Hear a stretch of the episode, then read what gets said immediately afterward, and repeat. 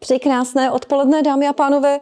Eh, děkuji za pozvání a pojďme se tedy podívat na to, jak využít vaše schopnosti, vaši kreativitu pro to, co nás v podstatě eh, čeká, eh, a, nebo spíše většina z nás už prožívá, a to jsou změny a vylepšování a kreativita. Moje jméno je Štěpánka Uličná, já vás budu provázet tím dnešním setkáním a doufám, že vás pro to téma některé natchnu a některé utvrdím v tom, že je to dobrá cesta, kudy se vydat. Jsem nadšený zlepšovatel a především jsem nadšená do čehokoliv, co vlastně pomůže zjednodušit, zrychlit, efektivnit procesy. Takže většinou pracuji na projektech, které jsou eh, z větší části zaměřené technicistně, to znamená, jsou to většinou výrobní podniky. Přesto všechno jsem se ocitla ve společnostech, které chtěly eh, vylepšit vztah se zákazníky, zlepšit proces, třeba fakturace, změnit procesy a nebyla to výroba a byla to třeba společnost Outu a Česká spořitelna. To, co, o čem dneska budeme mluvit, tak uh, vám uh, samozřejmě je, ta, je taková základní esence design thinkingu a my jsme to nazvali jako staňte se designéry, což vůbec není cestný nápad, jako se za hodinku v podstatě zorientovat v této problematice a skutečně se na tu cestu designéra uh, uh, vydat.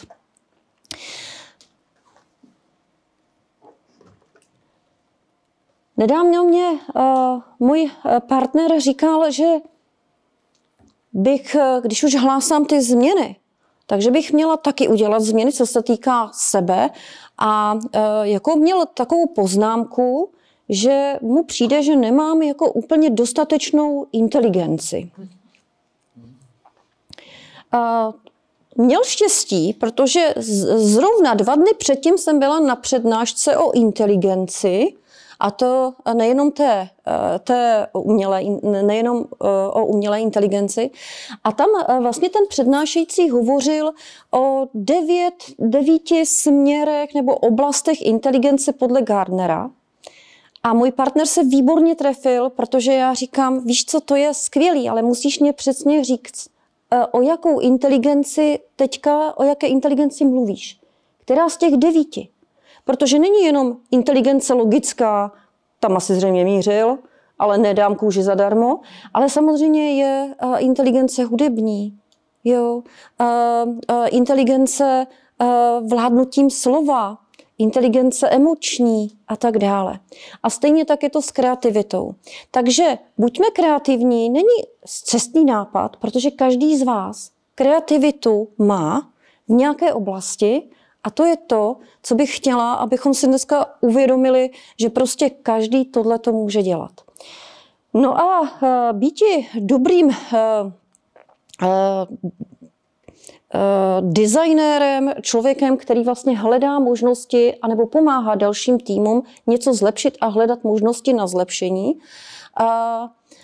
má jednu obrovskou výhodu, když ví, že nemusí být prostě jako největší inovátor na světě. Jo? Že to není úplně tak, že prostě uh, být uh, inovátorem není jako prostě mám teďka ten geniální nápad. Jo, jsou lidi, kteří mají ten geniální nápad. Ale jinak je to proces. Je to cesta k tomu geniálnímu nápadu.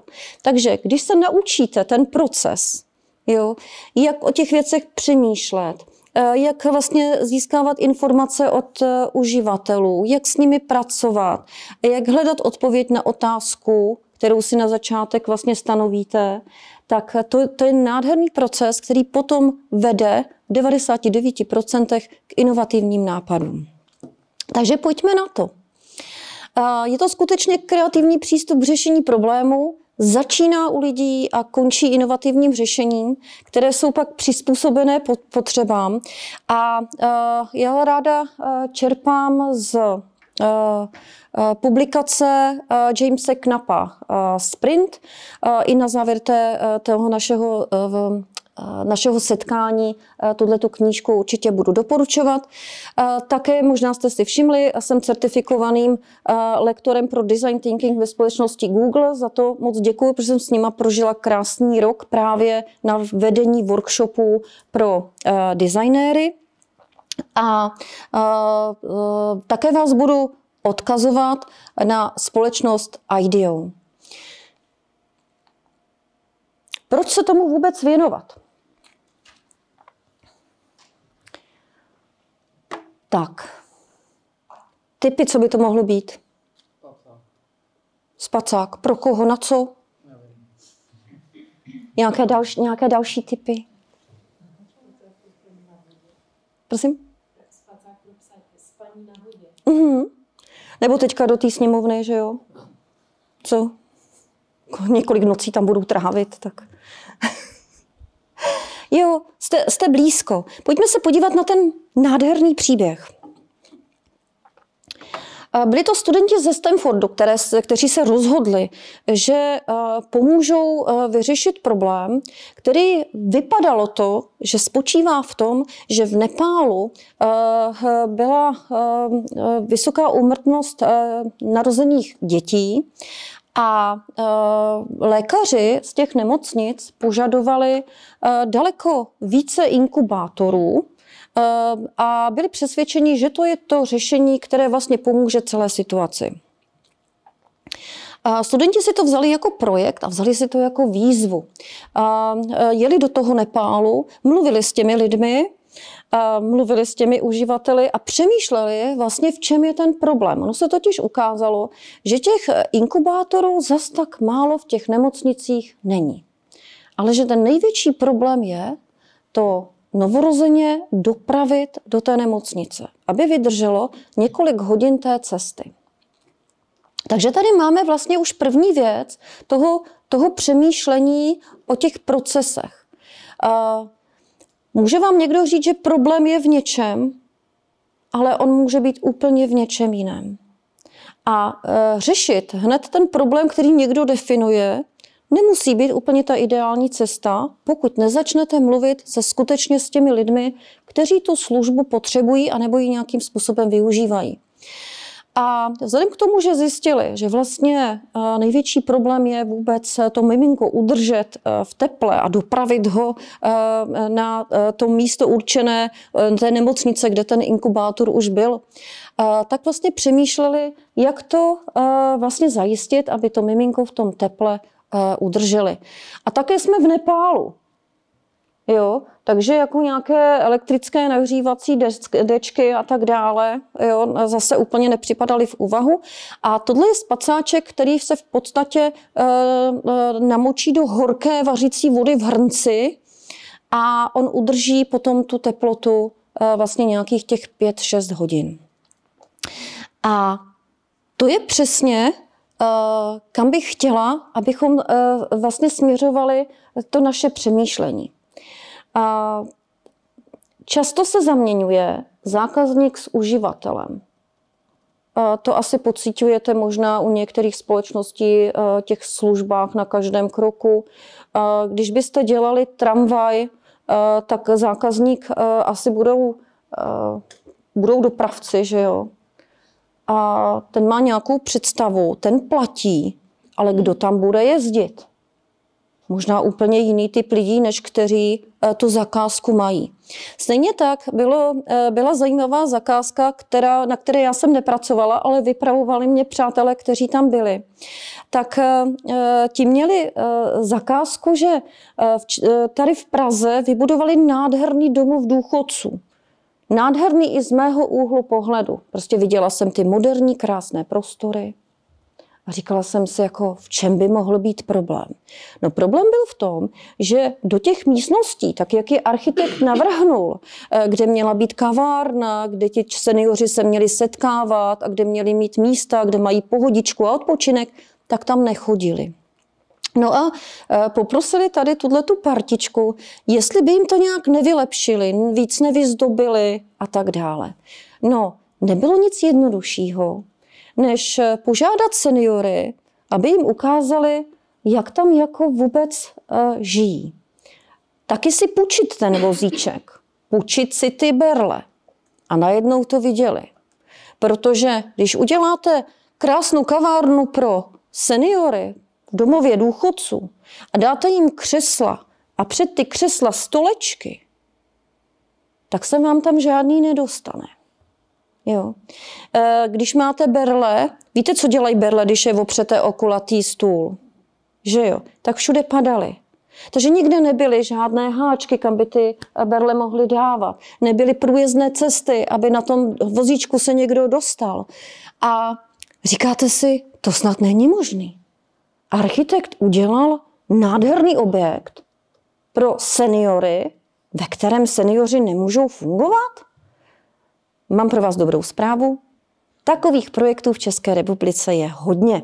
A nemyslím tím jenom projekt pro seniory, ale obecně se zapomíná na to, pro koho ty věci děláme. No a proto design thinking. Jak vypadá ten proces? Od nějakého po, počáteční výzvy. Já nechci říkat vyloženě problém, ne proto, že bych byla jako, tak jako happy uh, ve smyslu, že se bojím slova problém, ale uh, uh, na počátku většinou spíš je to mlha než po, problém. Jo? Popis nějaké situaci, nespokojenost někoho s něčím a ještě to nutně nemusí být problém. Takže vlastně tady z tohohle teprve jdeme do terénu a zjišťujeme, co se vlastně děje a eh, co eh, vlastně, jak to vnímají uživatelé z různých úhlů pohledu. A teprve potom definujeme, co ten problém vlastně je a co chceme ve skutečnosti řešit. Takže abstrahujeme se od toho, aby jsme se nevydali eh, cestou, že budeme eh, zakládat nadační fond, který prostě získá daleko víc peněz pro inkubátory v Nepálu, když tam ten problém není, ale je v tom, že tam ty miminka nemůžou dopravit. A potom přichází ta druhá fáze, to je ten druhý diamant, kdy vlastně hledáme možná řešení toho problému, tam zapojujete právě své různé typy kreativity a různých svých eh, přístupů eh, k tomu řešení a vlastně vybíráte a testujete. Takhle to vypadá, jako že to je lineární.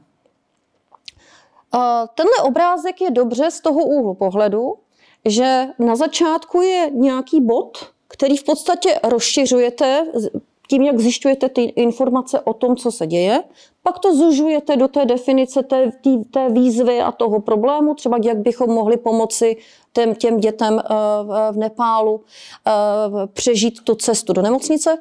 A pak se to zase rozšiřuje, protože nastává brainstorming a další kreativní techniky. Vybíráte vlastně nějaký ten prototyp, testujete. Jenže tady kdekoliv v této fázi se můžete vracet zpátky. A mně se to moc krát stalo. Jo. Že jsme měli pocit, že už máme definovaný ten problém a vstoupilo nám do toho další informace a začali jsme na novo. Takže ono v podstatě by to vypadalo tak, že tam můžete mít ještě nějaké smyčky zpátky a také, prosím vás, stane se někdy, že máte prototyp a zjistíte, že je úplně k ničemu, že to nefunguje, že to neřeší ten problém uživatele. No jasně, Jo? Takže můžete být i na konci a ještě to není hurá, protože se můžete klidně dostat na začátek.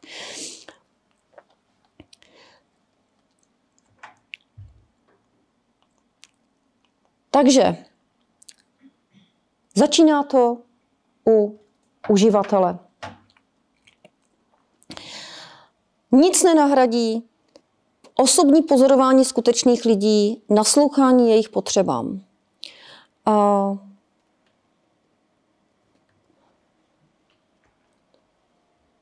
Možná máte někdo rádi průzkumy, dotazníky.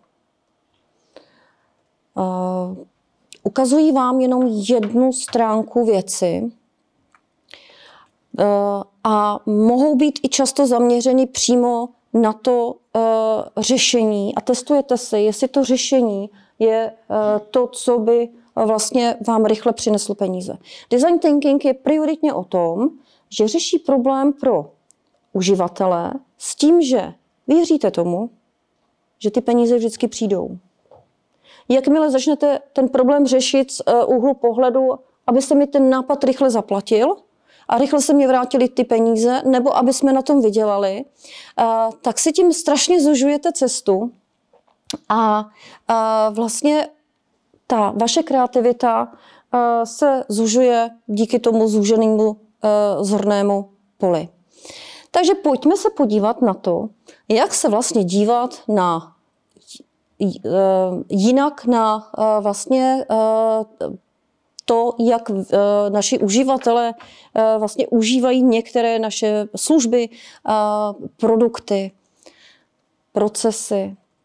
A mám příběh. Představte si tatínka, který chce udělat radost svému dítěti, a teď nevím, já nejsem specialista na děti, kolik tak tomu dítěti může být, aby to dal do postýlky. Šest měsíců, sedm? Jo? Dal mu to, pověsil mu to na tu postýlku, ty autíčka. Já nevím, jestli jste viděli tuto tu hračku, ale za mého mládí teda e, se to hodně praktikovalo. A byla to velmi oblíbená hračka rodičů. A ten chlapeček nebo holčička, nevím, si s tím vůbec nehrál, nehrála. Proč? Nebaví auta, nebo... Prosím? Barvy. Barvy. Hmm.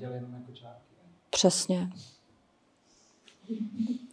Tatínek byl kreativní, lehl si do té postelky údajně, jo, místo toho miminka a díval se na to, co vidí ten uživatel, tedy to miminko. A vidí tohle. A to je to, uh, jak vlastně uh, začít přemýšlet nad tím, jestli ten uživatel, ten pro koho tu službu dělám, ten produkt, to, co měním, jak on to vidí, jak on to prožívá, jak on to vnímá. A k tomu používáme uh, vlastně takzvanou empatickou mapu, což uh, je, není nic jiného, než opravdu zaznamenání všech prožitků uživatele s tou naší službou anebo s tím naším produktem. Není to jenom průzkum ve smyslu, co si o tom, co o tom říkáš. Uvedu konkrétní příklad, aby to nevypadalo takhle moc vědecky. Představte si, že je nějaká společnost, která vás osloví, jestli byste jim mohli pomoct e, s marketingovým průzkumem, protože chtějí na trh, nebo chce ta společnost na trh e, dát jeden z dalších produktů na hubnutí, zdravou výživu sestavují dotazník a vás poprosí, abyste vlastně šli do toho terénu a e, měli ty otázky a ten rozhod, e, vedli ten rozhovor e, strukturovaný nebo polostrukturovaný s těmi uživateli nebo náhodnými lidmi, které potkáváte na ulici. Já se toho chopím a jdu do akce Potkám pána na ulici, ten udělá tu chybu, že se na mě usměje a já mu řeknu, pane, prosím vás pěkně, byl byste tak laskav, mohli byste mě zodpovědět pár otázek ohledně životního stylu? Nemá šanci mě uniknout. Říká, ano, no tak já mám pár otázek. Tak, co si myslíte o zdravém životním stylu? Jak je to důležité? Toto je velmi důležité. Co si pod tím představujete? No, já si myslím, že je to o zdravém jídle, o pohybu a taky o spánku. Mhm. Co myslíte, že je to zdravé jídlo? Tak určitě zelenina, jo, málo cukru a tak dále. Sadím se, že tímhletím způsobem proběhne průzkum u dalších 150 lidí, pokud si uděláme takovýhle půl na průzkum. A řekneme té společnosti, samozřejmě s fakturou, že je to skvělý nápad, protože 99,99% ,99 lidí nám odpovědělo, že zdravý životní styl je něco, co je zajímá, čím se chci, chtějí zabývat, co je pro ně důležité a dává jim smysl. No, když se na to podíváte z hlediska uh, design thinkingu, tak ten říká, není jenom důležité to, co člověk říká.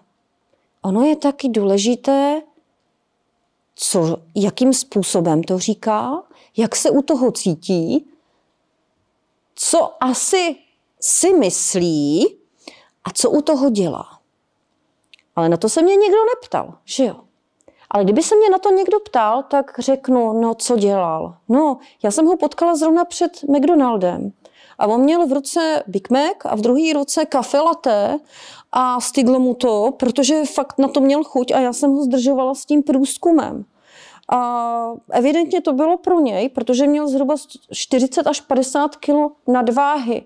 Bylo mu to nesmírně nepříjemné, když jsem se ptala na zdravý životní styl a zdravou stravu. Aha. Pokud v tom procesu designerském uděláte aha, máte vyhráno. Protože to je přesně to, co potřebujete. Zjistit ten rozpor mezi tím, co ti uživatelé říkají, mezi tím, co dělají, co si o tom myslí a co zrovna cítí. Pak najednou vidíte, co vlastně máte řešit. Že vlastně nepůjde vůbec třeba o to, že nejsou informovaní o zdraví, zdravé výživě, ale že je třeba o tom, že se jim vůbec nechce. Nebo že jim to nechutná. Jo? Nebo že na to ani nemají čas. Nebo jim to přijde drahý. Jo? A najednou jsme ale úplně někde jinde. No a v tom je to krásné kouzlo vlastně design thinkingu, umět se ptát a vnímat. Vy nepotřebujete mít 150 rozhovorů na průzkum e, nebo 1024 na výzkum, e, aby to mělo nějakou validitu a reliabilitu. Ale vy potřebujete klidně málo rozhovorů s reálnými lidmi, anebo je úplně ideální taky si to zkusit. Projít si tím. Jo. A jedna společnost, která mě požádala o e, vlastně pomoc při vedení workshopů a skutečně chtěli tu metodu sprint, ta se jede týden, opravdu od pondělí do pátku, denně 8 hodin, máte jasný program, co v těch workshopech děláte, jaký lidi tam potřebujete mít a na konci vlastně toho týdne prezentujete e, v tom týmu řešení toho problému. To řešení bylo, nebo ten problém e, spočíval v tom, že poskytovali úvěry a poskytují do dneška, ale ne, ne, nechci je jmenovat. A vlastně e, ty úvěry, pokud byly e, vlastně sjednávány elektronicky, elektronický podpis a tak dále, všechno fungovalo. Ale byla tam nějaká část uživatelů, která chtěla poslat tu smlouvu poštou. Že si to pročtou a podepíšou, naskenují ty doklady a pošlou zpátky. První, na co jsem se ptala, bylo, jestli to je fakt důležité. Jo, jestli by nebylo lepší tenhle ten segment úplně škrtnout. Jo, a obětovat nějakou část lidí, která to chce hlot písemně. A oni říkali, že to je poměrně velká část uh, toho objemu peněz. No a ukázalo se, že vlastně z těch 100% lidí, kterým poslali tu smlouvu, tak zpátky to posílalo nějakých 20%, a z těch 20% to jenom 5% mělo dobře. Jo? Takže tam byly ty následné procesy. Pošlete mi prosím ještě v druhou e, kopii vašeho občanského průkazu. A, e, zapomněl jste vyplnit číslo toho a toho. A e, když jsem se ptala, a měli jsme na tom workshopu lidi, kteří vlastně tvořili ty smlouvy a ptala jsem se jim jich, jako co tam vidíte, oni říkali, jsou perfektní. My tam na tom nevidíme nic špatně. Ta smlouva měla 20 stran. Jo. A oni na tom neviděli nic špatně. Já říkám, výborně, skvělý nápad, pojďme se do toho. Eh, a eh, udělali jsme to, že jsem vyběhla z té budovy a říkám, do deseti minut vám přivedu 15 lidí, dáte jim ty smlouvy, eh, dáme jim kafíčko a oni nám to vyplní. A my uvidíme, co s tím dělá, dělají. To bylo naprosto přesně ono. Jo, takže jsem vyběhla ven, z té ulice jsem prostě vtáhla 15 lidí, ty to brali jako srandu, já říkám, dostanete zadarmo kafíčko, taky su, sušenčička bude. Dělejte to, jako kdybyste chtěli prostě žádost o úvěr 30 tisíc. A teďka jsem je instruovala, jak mají pozorovat a teď tam přesně nastávaly ty momenty, tady máme jako, že vytáhli to z té obálky a teď to bylo jako, jako fakt. Jo, to hledání. Jo. Uh, pak měli možnost samozřejmě na helplinku, uh, jo, se doptát a tak dále. A my jsme přesně viděli, nejenom, dobrý den, vítejte, nejenom jako, uh, že nic, někteří říkali, že to je strašná blbost a že to je šílený, ale my jsme viděli i, co si jako myslí ty, co to neříkali. To byla znovu k čemu, keď mohla Na ten úvěr, přesně. Jo. Takže v, do pátku potom i s pomocí uh, lidí z právního oddělení a tak dále, na začátku, co bylo, že tam problém není, jo, to končilo tím, že ta smlouva uh, je na jednu A4. A to je přesně ono. Zjednodušit to a vlastně podívat se na to z hlediska uživatele. Mimochodem, eh, z hlediska uživatele bylo zajímavé, že eh, když jsem přijela k té eh, vaší bráně na parkoviště a chtěla jsem zaparkovat, tak kde byste čekali zvonek, když jste řidiči? Vlevo nebo vpravo? Je vpravo. Jo? To znamená, že když chcete projet bránou, já teda neprojela, jo, tak e, úspěšná jsem nebyla, ale zkusila jsem to, jo, tak vlastně musíte vystoupit z toho auta, to obejít, chcete zazvonit na ten zvonek, ale ten pro jistotu nezvoní. Jo? Takže potom jdete dál a zvoníte na recepci. Jo? A co tím chci říct? To je fantastický svět. Jo? Máte takových příležitostí na vylepšování všude. To je naprosto úžasný. Já tu práci miluju. Jo, protože když vám někdo řekne, hele, jako, co chceš jako vylepšovat? A já říkám, hele, cokoliv, všechno. Jako jo. Teď, teď vlastně si vemte, kolik věcí se dělalo, ne s ohledem na uživatele, ale s ohledem na to, jak to zrovna jako vyšlo. Jo. A, úplně mimo můj obor, protože víc jsem v těch výrobách, tak byl teďka nádherný hotel, kdy jsem byla v partičce lidí a jenom jsem pomáhala vést ten workshop, ten proces, jo, protože nerozumím hotelům. Eh, byť teda, ale na nich spím asi čtyři noci eh, v týdně, protože cestuju po celé republice, tak už člověk jako má ledat co naspáno na těch hotelech. A tam byly takové momenty, že vlastně vstupujete do té místnosti, Otevíráte dveře doprava a kde byste čekali vypínač? Ne za těma dveřma. Jo? A tak, jo, což je hezký, je dobrý si to projít, že jo, když tam člověk, eh, když to vlastně člověk dělá. A myslím si, že tohle právě vidíte na každém kroku a samozřejmě lidi, kteří se třeba zabývají UX, CX a vlastně sledují a vylepšují aplikace, tak je to vlastně podobná věc. Já do toho chodím fyzicky. Já jsem stará škola. Jo? Ale v podstatě vy můžete sledovat a vylepšovat systémy, kdy si třeba rezervujete já nevím, eh, eh, jízdenku na vlak, tak přesně vidíte, jo, vnímáte to, jak je to jednoduché, jestli musíte přeskakovat, jo, tohle to všechno vlastně se dá vylepšovat a dá se na to dívat z hlediska právě toho uživatele. A pokud jsme v design thinkingu, tak nejenom, že dá, ale je to podmínka nutná k úspěchu.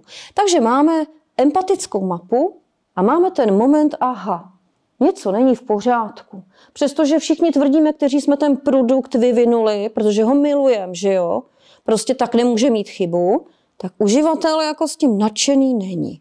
No a to je krásná příležitost pro eh, vás, eh, designéry, a definovat správně tedy ten problém, v podstatě se vracím na začátek, a pustit se do nápadů na řešení. Když se řekne brainstorming, tak spousta lidí udělá už zás. Co? Máte to taky? Co? Při výuce máte brainstorming? Vy, co jste studenti, používáte techniku brainstormingu? Já jsem zjistila, že ve firmách to téměř nenávidí. Jo. Ale a pak jsem taky zjistila, že není brainstorming jako brainstorming. Jo. Že často se dělá pasklil brainstormingu. To znamená, vím, jak chci, jak, aby to dopadlo, já znám výsledek, ale ostatní vedu, jako pojďte si o tom podiskutovat a v podstatě budu výst tam, kam si myslím, že by měli dospět. To není brainstorming. Jo, to je manipulace. A to jste tady měli. To byl jiný den, že jo. Brainstorming skutečně je vytvoření bezpečného prostoru pro to, aby ti lidé ty nápady mohli přinášet. A nevím, jestli se mně podaří vytvořit bezpečný prostor, ale každopádně to zkusím. A poprosím vás, a jestli můžete uh, pracovat ve vaší čtveřici, dámy. Jo, nikam se nemusíte hýbat, jenom se tak jako na sebe koukněte, nalaďte se. Ano, tamhle bude krásné hnízdo, úplně nádherné. Jo. A tady poprosím vaši trojici, jo. A tady poprosím vaše velké hnízdo, jo. Chcete ještě někoho? Nebo tři mozky stačí? Výborně, tak. Co bude naším úkolem? No, chtěla jsem přinést pingpongový míček. Budeme muset zapojit fantazii, a, a nebo si od někoho půjčím jenom víčko od té láhve a zase vrátím poctivě, jo? Vrátím, protože tady by vám chybělo potom, ano. Představte si, že to je pingpongový míček, tak? A vaším úkolem je uh, vymyslet co nejvíc způsobů, jak ten pingpongový míček dostat ze skleničky. Jo, co nejvíc možností, které vás napadá. Pak, eh, pak se propojíme, jo, uděláme víc, eh, víc možností a, a, vygenerujeme těch nápadů více. Já se teďka tady trošku zkazím tu vodu. Tak, jak, tak. Pingpongový míček ze skleničky. Uh, nějaké podmínky, je dobré na, pro, na brainstorming dát nějaké hranice. Tak eh, první je, aby to bylo nedestruktivní, nebo vlastně je to jediná podmínka, aby to bylo nedestruktivní. To znamená, aby ten váš nápad vydržela ta sklenička a zároveň vydržel ten pingpongový míček. Vidíte, jak tam v tom skáče. Tak. Je to vaše, dáme pár minut, nebojte. Co nejvíc nápadů, jak dostat pingpongový míček ze skleničky.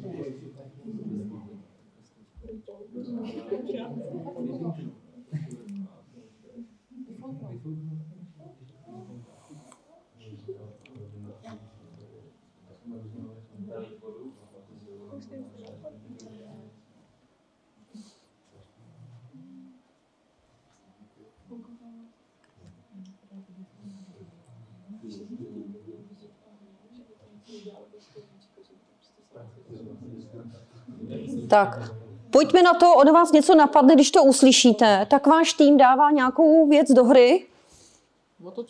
Jasně, vyklopení. Praktický dámy, že jo, tam. Ano, podlití. Já to píšu jako směrem k technologiím. Jasně, já udělám princip kleští, jo, že vlastně je to jedno, jestli to je ruka, robotická ruka nebo něco. Mhm. Princip kleští. Mhm. Nasát, vyfouknout. Jasně, nasátí. Mhm. Prosím? Jasně, ano. Vy, vyražení, vyražení. Ano, že do toho vlastně takhle vrazím, vyletí nahoru. Ano, podebrání.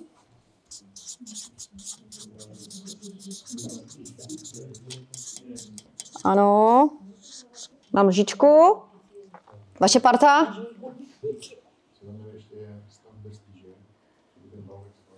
Mhm.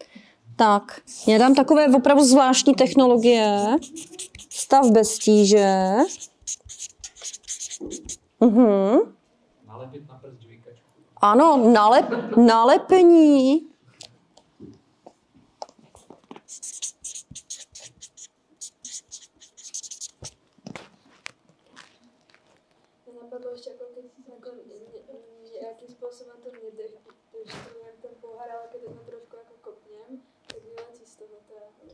Mhm. Bylo by to jiný než vyklopení? Jasně, eh, držím to v ruce. Jo. Mhm. Tak jak to uděláme? Jako vymrštění, vymrštění. To znamená, že vlastně s tou skleničkou držím ji v ruce, že jo, jenom takhle. Mhm. Prosím? Jo, ano, ano, odstředivá síla. Vyrotuju. Ano. Asi nebo určitě. Co ještě? Co ještě? Máme vyklopení, nasátí, nalepení, jo, jo, to je vyklopení, podli... To, to otočíme potřeba, jo? Jo, tam bychom mohli mít ty úhly potom, jo, jo, jo.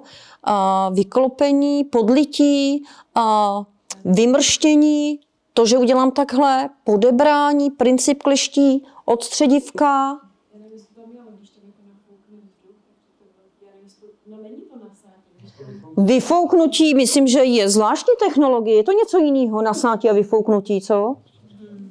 Vyfouknutí. Ono to tady zaznělo, ano, ale já jsem to chtěla ještě dát šanci ostatním. Vyfouknutí. A vím, že to tady zaznělo. Tak co ještě? Teď už kdokoliv.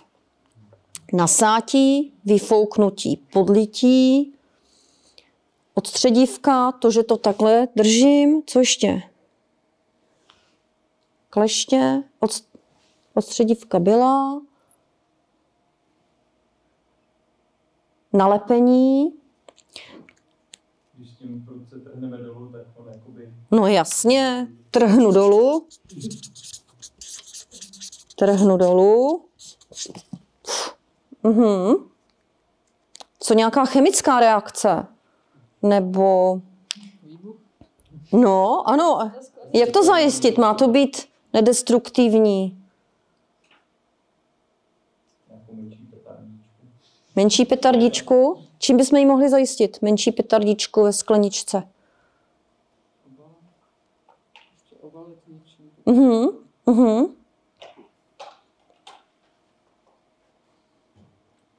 Tak napíšu nějakou jako výbuch. Já napíšu výbuch.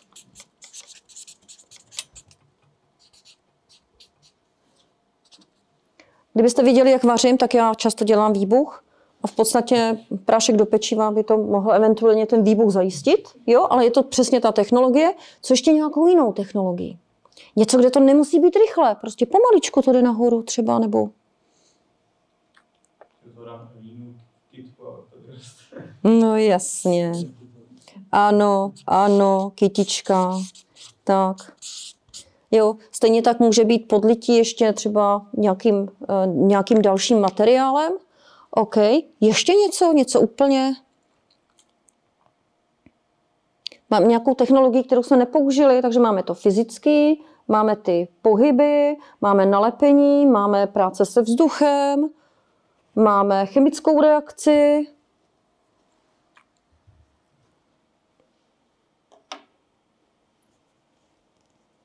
Asi úplně absurdní, ale co když chameleon potom chrámsne jazykem beru nalepení, ale beru jako ten jazyk, cham, ano, chameleona, ano, ano, nalepení. Jo, jo, jo, jo, jo. Uh, o co mi šlo? Ono, uh, ještě když je spuštěná kamera, tak mějte brainstorming, že jo. Uh, to, že uh, vlastně ty nápady ze začátku většinou fakt drhnou, je to normální, jo, ani se nechce, jo, ono jako v 6 hodin ještě taky to rozproudit. Nicméně, uh, u toho brainstormingu funguje něco, co uh, často zapomeneme. A to je, že prostě uh, se chytneme těch nápadů, které jsou vlastně jakoby na tu první dobrou. Jo. Ta energie, když to se vám to podaří vykopnout, tak ona jde na nějaký vrchol. Tady mám nějaký nápady, ty jsou ty nejobvyklejší. Jo. A pak v podstatě s nápady víceméně končím a začíná to takový, už nás nic nenapadá. Jo?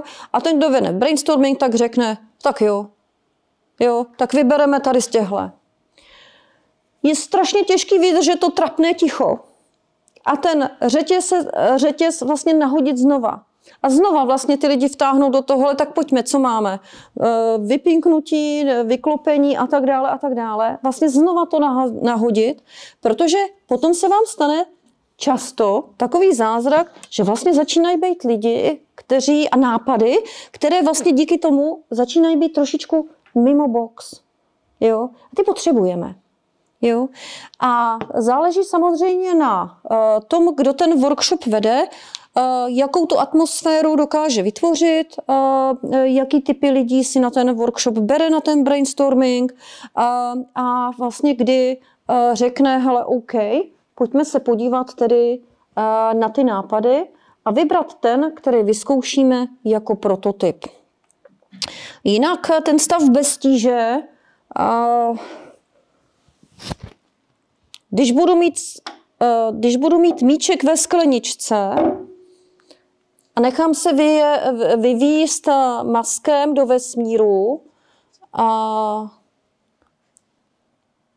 vypluje ten míček, když se vypne gravitace, nebo ne? Děkuju.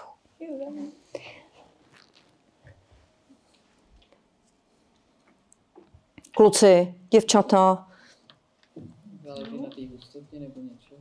nic se nestane. Vůbec nic. Jo, protože tam ten pohyb vzniká tak, že tomu musíte dát nějaký impuls. Jo, takže v podstatě, pokud tam nebude ten impuls někde vodníka, tak to prostě nic ne, nevypluje, což vypadá jako hezky, že stav bez tíže a všichni lítáme, jo, ale prostě potřebujeme něco, co nám ten impuls té energie dá. No, také samozřejmě tam jsou nápady typu, že zavoláme Copperfieldovi, ať nám zmizí ten míček, jo, nebo pozveme třeba eh, ministra financí, protože ten umí zmizet peníze, proč by neuměl eh, jako zmizet míček. Podobné samozřejmě nápady tam mohou být, ale pak si vlastně děláte eh, ten, takovou tu analýzu toho, což je ta druhá fáze brainstormingu, které z těch nápadů vyzkoušíme, aby se nám vlastně abychom je otestovali potom v těch prototypech.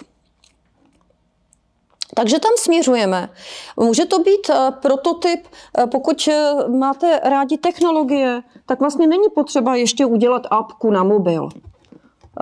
Ta první fáze může být, že nakreslíte tu, jak by ta apka měla vypadat. Samozřejmě, že jsou softwary, které to umí jakoby simulovat ty obrazovky, ale ještě nic neprogramujete. Jo? Jenom ukazujete, jak by to mohlo vypadat. Přemýšlíte nad tím. Můžete vlastně i eh, toto i otestovávat. No a stejně tak, ale to můžete testovat v té realitě, co znamená, že třeba v příklad toho domova důchodců, kde dělali ti moji přátelé, tak eh, vlastně tu eh, změnu provedli tak, že místo stolků dali krabice a tak dále, prostě přestavěli to, nestálo to nic a e, udělali velkou takovou pásku. Důchodc, důchodcům říkali, že potřebují otestovat nový prostory, ty už byly připravený na těch kolečkových těch, aby s berlema, že jo, aby otestovali to prostředí a teprve potom se řešilo, jak to skutečně udělat e, s tím interiérem ale nebudete přece investovat do stolků a do, do vlastně věcí v, té, v tom prostoru, když ještě nevíte, jestli to opravdu bude řešit ten problém toho uživatele. Což je dobrý. Jo? Proto ty v podstatě vyberete, eh, vyrobíte z čehokoliv, co máte po ruce a uděláte cokoliv, aby to bylo levný a aby to bylo rychlý, což je vlastně uh, ta podstata toho designování, že vlastně nepotřebujete na to, uh, na to prostě uh, mnoha milionový grant, protože ta krása je v tom, že vymýšlíte, jak to udělat rychle, levně a jak to co nejrychleji hlavně otestovat. Takže platí takový make it or fake it, prostě buď to to umím vyrobit, nebo to nějakým způsobem nakamufluju, to testování. Eh, jak vypadalo testování eh, u McDonalda, když se McDonald rozhodl, že vyzkouší, jestli zákazníci by nekupovali náhodou špagety. Ono, otestovat, jestli zákazníci budou kupovat špagety tím, že vlastně změníte jo, kompletně výrobní postupy a přidáte tam špagety, jo, do celého řetězce a pak řeknete, oni to nekupujou, je fakt drahý. Ale není nic hezčího na tom, než co oni udělali. Prostě dali na ty, na ty světelné tabule, že dneska máme nabídku Mac špagety. A v podstatě na tom testovali, kolik zákazníků by si je koupilo. A v momentě, kdy se našel nějaký nadšenec, Mac špaget a chtěl je, tak mu řekli, je, to nás mrzí, Zrovna jsme je vyprodali, ale víte co? Máme skvělý cheeseburger a jako odměnu a, a satisfakci vám dáme jedno kafe latte zdarma. Jo. A tím zjistili, co? Viděli jste někdo mek špagety? Že to nepůjde. Jinými slovy, že to o to zákazníci nemají takový zájem. No a v tom je vlastně kouzlo to testování těch prototypů. A e, takže testujte, vylepšujte, vyrobte a nikdy neskončete. Protože to je proces, kde není na konci tečka. Mám hotovo, mám otestováno, vyrobeno, jede to jak dlouho to pojede v této kvalitě. Jo, teď se trh mění, mění se požadavky zákazníků, mění se někdy i způsob, jak vlastně eh, ten náš, eh, eh, ne už prototyp, ale třeba výrobek, produkt nebo službu, výrobek nebo službu ti naši uživatelé využívají. A přemýšlím, který vlastně, která služba se, se zrodila právě tak, že uh, měla původně úplně jiný účel. A já teď přemýšlím, jak se jmenuje uh, společnost, která, myslím, jo, byla to společnost Loom, uh, která udělala obrovský biznis, ale v podstatě tohle neměla v plánu. Jestli to znáte, tak je to vlastně software na velmi krátké natáčení videí a mají, mají to velmi kvalitně udělaný, velmi uživatelsky, prostě přátelsky zpracováno. Ale ten prvotní nápad, proč dělat krátká videa, byl ten, že když si eh, vlastně zaměstnanci mezi sebou něco vysvětlovali, tak zjistili, že je mnohem lepší, než telefonovat nebo to psát do mailu, napsat to, eh, vlastně natočit krátké video, kde, kde máte natoč, nahranou tu obrazovku a ukazujete to, co vlastně ten člověk potřebuje vědět. No a oni zjistili, že o to je největší zájem, že se to začalo šířit jako virál a nakonec vlastně během pár měsíců přišli s tím, že tady tenhle ten software udělali profesionálně a pustili to na trh. Ten boom to zaznamenalo e, samozřejmě v době covidu, e, si myslím, že to bylo na vrcholu i co se týká čísel. A e, takhle můžou samozřejmě vzniknout i vedlejší nápady nebo produkty, které potom vylepšujete, ale to je to, co říkám, vlastně nikdy ten proces nezastavujte, protože stále je co vylepšovat, stále je co vymýšlet, anebo prostě zjistíte, že tady už cesta nevede a e, pojďme jinam.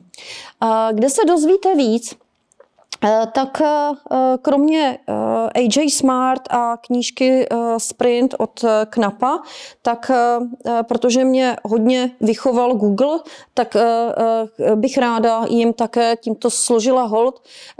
Najdete stránky New Generation of Founders. Tam je celá řada videí zdarma na téma design thinking, také i různých aplikací a také oni dělají workshopy zdarma celodenní pro vlastně školy a, vlastně různé instituce, kdy vlastně za ten celý den si projdete celým tím procesem od eh, stanovení té výzvy, získání eh, zkušeností uživatelů, tvorby empaty mapy, brainstormingu, až na závěr vlastně k tomu řešení a testování prototypů.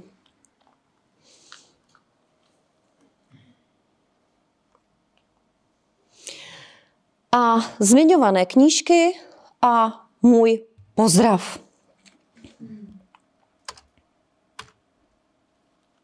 Tak, přání, otázky.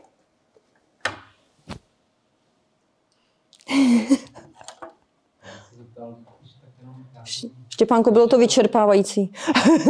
Já jsem slyšel, že vlastně třeba Google mapy vznikly jako se záměrem toho, aby se tam pak dala jako prodávat reklama třeba tam se dala nějak propagovat jako z firmního hlediska a to. E, tak jsem se chtěl zeptat, jestli třeba ty Google mapy, jestli myslíte, jestli jako váš jenom názor, jestli, jestli produkují tomu Google nějaký užitek, když tohle to asi neběží v tuhle chvíli. Hmm. Třeba je to, jako samozřejmě, že to přináší nějaký uživatele, ale jestli třeba i takováhle věc je využívaná nějak třeba, co mi teďka nenapadne, jako jestli je nějaká skrytá jakoby, možnost, jak třeba na tom se dá něco, já nevím prostě, jak, jak se to může vyplatit jinak, než tím, že to přitahuje uživatele. Mhm, jo. No, uh, asi uh, je, je možné, že za některými produkty, a je to i velmi pravděpodobně, že za některými produkty je úplně jiný záměr, než jak se to jeví. A, ale není to design thinking. Jo, tohle je prostě, uh, tohle je manipulace, být skrytá, ale design thinking je o tom, že máte reálné problémy, reálné uživatele a děláte všechno pro to, aby služba, kterou jim poskytujete, byla dobrá, byla rychlá, byla kvalitní a řešila skutečně jejich problém. S tím, že ty peníze to přinese. Když vymyslíte něco dobrého, co uživatel uh, vlastně ocení, tak ty peníze to přináší. A e, pokud vlastně e, pracují potom s tím fenoménem, že e, začíná být placené ledacos, jo, protože to nepřinášelo ty peníze, které se původně zamýšlelo, tak je to směr marketingu, ale s design, s design thinkingem to nemá nic společného.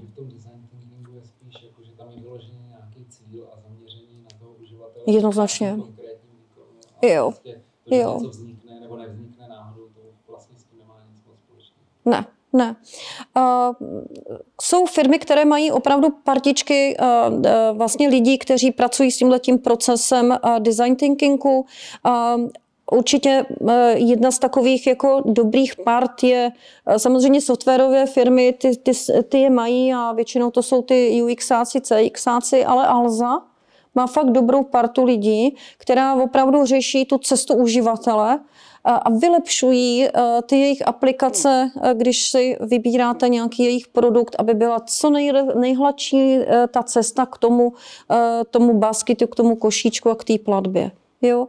A stejně tak se snaží vylepšit prodejny, to znamená od momentu, kdy tam vstoupíte, abyste nic nehledal, jo, prostě, aby to prostě teklo.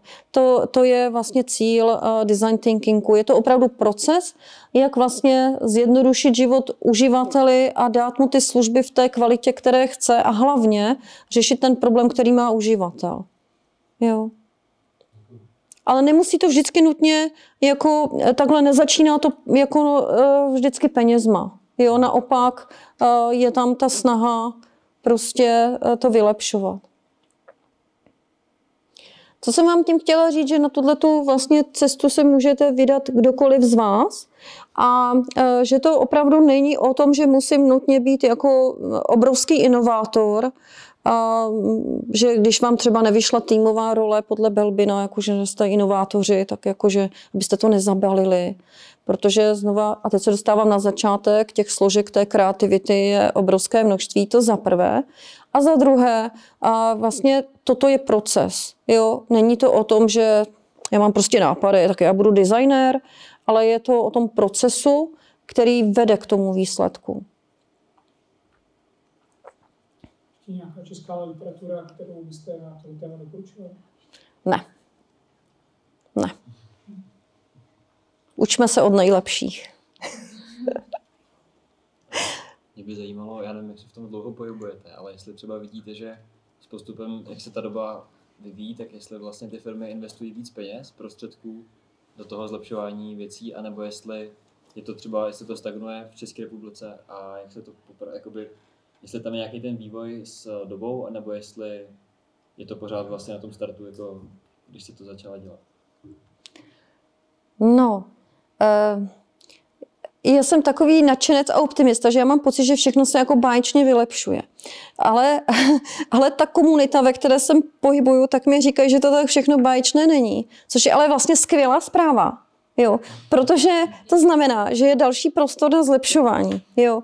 A, a protože a, já se nepohybuju u a, velkých uh, nadnárodních korporátů s výjimkou těch pár, kterých jsem jmenovala.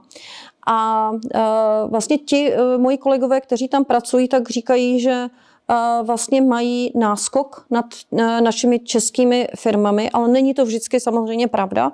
A potom bude asi otázka, nebo možná odpověď na vaši otázku, hledat, kdo je vlastníkem eh, té společnosti a kdo stojí vlastně za celou tou službou nebo tím výrobkem a možná tam i bude vycházet potom ta filozofie, jak se pracuje s tím na tom trhu a jak se to monetizuje, ty, ty nápady. No právě to je ta otázka, že když je člověk v nějaké firmě a chtěl by jako něco zlepšit, tak veľakrát poprvé nemá energiu to někomu vysvětlovat, a ďalšie se bojí, teda, že ten jeho nápad je hlupý a potom se zároveň bojí, že keď ten svůj nápad povie nějakému svému nadriadenému, takže ten nápad bude zrazu jeho. Takže je to velmi jako podle mě problematické, keď člověk je někde jako zaměstnaný a má nějaký jako nápad, jako něco zlepšit. Mhm. Zároveň nechce být jako ochudobněný o nějaký jako buď nějaké zlepšení pozici, případně nějaký jako finanč, finanční bonus alebo něco také. Mhm. Si myslím, to jako dost veľa mladých lidí brzdí, že teda mají ty nápady, ale radši se drží právě strany. Mhm. Čo je jako Mhm. škoda. Jo, jo. A to je velké téma. Jo. A vlastně ten dotaz, eh, protože tamhle vzadu děvčata naznačovala, naznačovala, že úplně neslyší, tak jenom budu parafrázovat. Eh, Tak ten dotaz směřuje k tomu, eh, jak, jak to udělat, když vidíte ty možnosti na změnu, ale jste ve společnosti, která to hodně eh, je rezistentní vůči těm novým nápadům, a nebo eh, vlastně narážíte na to, že lidi, kteří ty možnosti by viděli, tak vlastně eh, nechtějí s těmi nápady přijít z různých důvodů, že se bojí, anebo že eh, jo, se jim do toho nechce.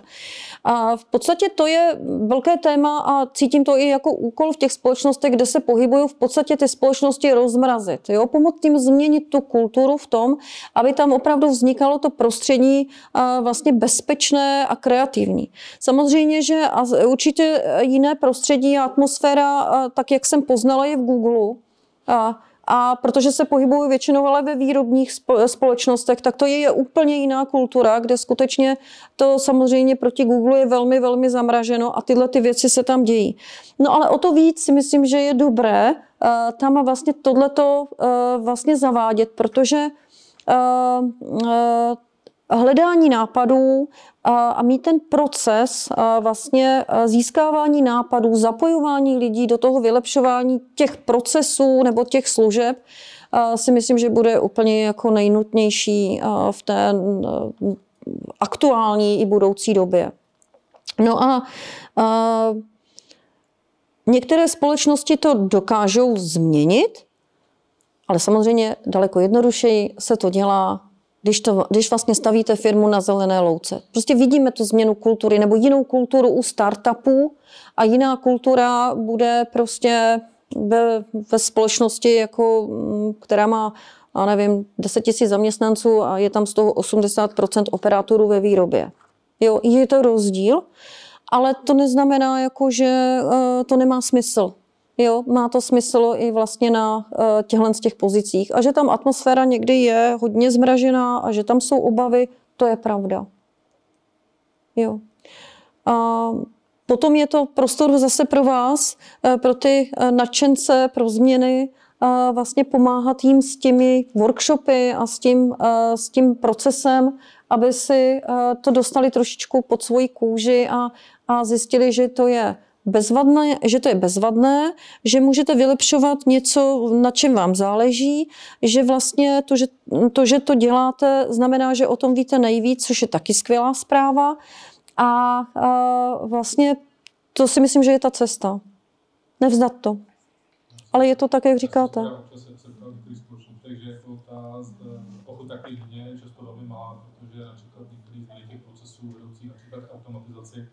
Eh, vede k tomu, že ty lidi začínají bát o vlastní práci, eh, že budou nahrazeni prostě nějakým automatickým procesem. Jo, budou. Jo, já jim to netajím. A, a, a mojí snahou je vlastně zapojit do té změny a do toho, aby mohli fungovat dál a vlastně eh, byli, eh, dávali té firmě, přinášeli tu hodnotu. Jo. Protože samozřejmě, když zapojíte lidi do změny s tím, že jim řeknete, hele, právě si podřezáváte že větev, na které sedíte, tak nebudou pilovat rychlejc, že jo. Jo, takže pokud se bavíme o změnách uh, uvnitř společnosti to, v tomto směru robotizace, automatizace, digitalizace, no tak uh, to uh, samozřejmě budeme narážet, ale není to, um, prostě jiný, jiný to nepůjde. Co je ale fantastický, že to začalo být fair. Protože je pravda, že já doteďka jsem dělala trošku, tak jsem měla takový, jako to moje ego, jo, taková bohorovnost, že jsem si říkala, no oni ty operátoři nemají rádi změnu, jo. Kdyby se líp učili, jo, tak by nemuseli dělat takovouhle práci, jo. Prostě pokud na to nemají, no, tak hold budou muset dělat něco jiného, jo. Tak občas mě napadly tyhle myšlenky, jo. A, prosím vás, teď už se to týká i nás vzdělaných, jo. Umělá inteligence je úplně boží. Jo. Ona nahradí učitele za chvíli. Jo. Jestli ještě studenti budou psát nějaké práce, tak je to úplně začíná to být zbytečné, že jo, protože umělá inteligence to napíše skvěle. Jo.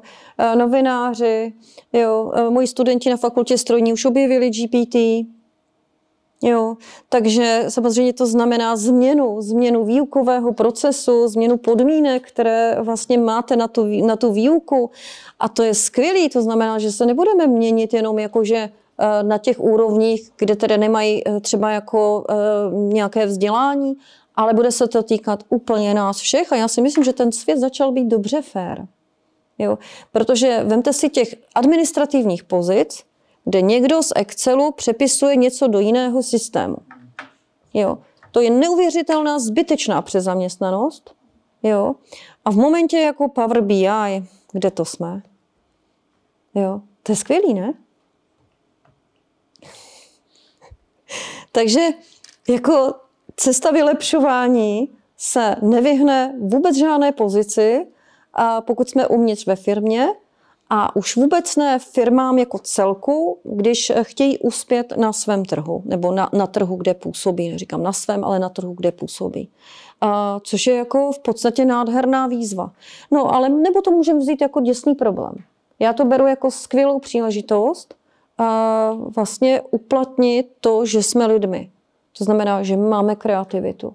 Máme schopnost komunikace, umíme motivovat druhé, um, máme empatii, a to jsou atributy, které v podstatě v tom designovém procesu potřebujete. Tam je to lidství. Jo? A samozřejmě je docela možné, že za deset let si řeknu, ty ta umělá inteligence nahradila už i to lidství. Jo? Ale myslím, že ještě deset let jako to bude dobrý.